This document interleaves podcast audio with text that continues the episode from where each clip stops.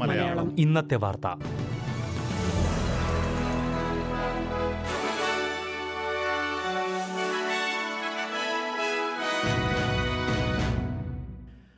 നമസ്കാരം. ഇന്ന് രണ്ടായിരത്തി ഇരുപത്തിരണ്ട് ഓഗസ്റ്റ് ഇരുപത്തിനാല് ബുധനാഴ്ച. എസ് ബി എസ് മലയാളം ഇന്നത്തെ വാർത്ത വായിക്കുന്നത് ജോജോ ജോസഫ്. ഓസ്ട്രേലിയൻ സ്കിൽഡ് വിസകൾക്കുള്ള കാലതാമസം കുറയ്ക്കുമെന്ന് ഫെഡറൽ സർക്കാർ. അപേക്ഷകളിൽ വേഗത്തിൽ തീരുമാനമെടുക്കുന്നതിനുള്ള നടപടികൾ പുരോഗമിക്കുകയാണെന്ന് പ്രധാനമന്ത്രി ആന്റണി അൽബനീസി പറഞ്ഞു. വിദഗ്ധ തൊഴിലാളികളുടെ ഒരു ലക്ഷത്തിലേറെ അപേക്ഷകൾ രാജ്യത്ത് കെട്ടിക്കിടക്കുന്നുണ്ടെന്നാണ് റിപ്പോർട്ടുകൾ. അധികാരത്തിലെത്തിയതിനു ശേഷം വിസ അപേക്ഷകൾ വേഗത്തിലാക്കുവാൻ ഒട്ടേറെ നടപടികൾ സ്വീകരിച്ചിട്ടുണ്ടെന്ന് പ്രധാനമന്ത്രി ചൂണ്ടിക്കാട്ടി. നിലവിലെ സാഹചര്യം നിരാശാജനകമാണ്. പബ്ലിക് സർവീസിൽ മുൻ സർക്കാർ വരുത്തിയ കുറവാണ് വിസാപേക്ഷകൾ വൈകുവാൻ ഇടയാക്കിയത്. ലേബർ സർക്കാർ അധിക ജീവനക്കാരെ നിയോഗിച്ചിട്ടുണ്ടെങ്കിലും ഇത് പര്യാപ്തമല്ലെന്നും പ്രധാനമന്ത്രി പറഞ്ഞു. പ്രധാന മേഖലകളിൽ നേരിടുന്ന തൊഴിലാളി ക്ഷാമം കുറയ്ക്കുന്നതിനായി വിദഗ്ധ തൊഴിലാളികളുടെ കുടിയേറ്റ പരിധി ഉയർത്തുന്നതിനെപ്പറ്റി സർക്കാർ ആലോചിക്കുന്നുണ്ടെന്നും പ്രധാനമന്ത്രി ആന്റണി അൽബിനിസ് കൂട്ടിച്ചേർത്തു.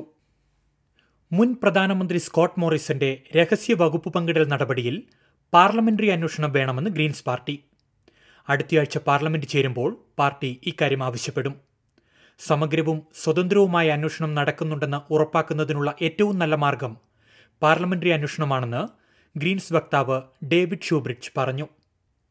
അതേസമയം സ്കോട്ട് മോറിസന്റെ നടപടിയെ താൻ പിന്തുണയ്ക്കില്ലെന്ന് മുൻ പ്രധാനമന്ത്രി ടോണി അബറ്റും ഗവർണർ ജനറലിന്റെയും സ്കോട്ട് മോറിസന്റെ സ്റ്റാഫിന്റെയും പങ്ക് അന്വേഷിക്കണമെന്ന് മുൻ പ്രധാനമന്ത്രി മാൽക്കൻ ടേൺബുള്ളും ആവശ്യപ്പെട്ടിട്ടുണ്ട്.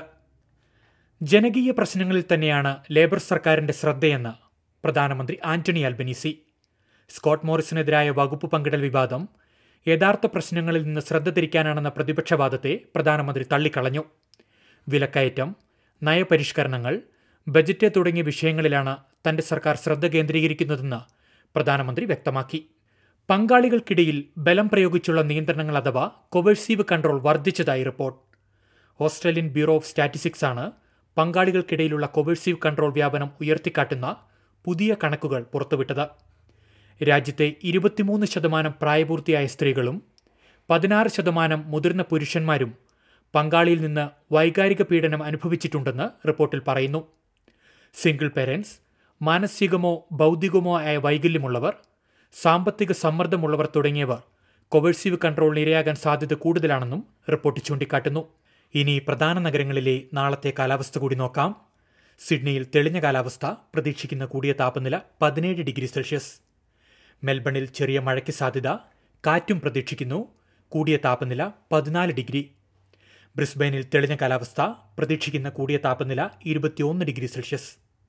പെർത്തിൽ അന്തരീക്ഷം മേഘാവൃതമാകും പ്രതീക്ഷിക്കുന്ന കൂടിയ താപനില ഇരുപത്തിയൊന്ന് ഡിഗ്രി. അഡ്ലൈഡിൽ മഴയ്ക്ക് സാധ്യത പ്രതീക്ഷിക്കുന്ന കൂടിയ താപനില പതിനാല് ഡിഗ്രി സെൽഷ്യസ്. കാൻബറയിൽ അന്തരീക്ഷം ഭാഗികമായി മേഘാവൃതം കൂടിയ താപനില പതിമൂന്ന് ഡിഗ്രി സെൽഷ്യസ്. ഡാർബിനിൽ തെളിഞ്ഞ കാലാവസ്ഥ പ്രതീക്ഷിക്കുന്ന കൂടിയ താപനില മുപ്പത്തിമൂന്ന് ഡിഗ്രി സെൽഷ്യസ്. ഇതോടെ എസ് ബി എസ് മലയാളം ഇന്നത്തെ വാർത്ത ഇവിടെ അവസാനിക്കുന്നു. ഇനി നാളെ രാത്രി എട്ട് മണിക്ക് വാർത്തകളും വിശേഷങ്ങളുമായി തിരിച്ചെത്താം. വാർത്തകൾ വായിച്ചത് ജോജോ ജോസഫ്.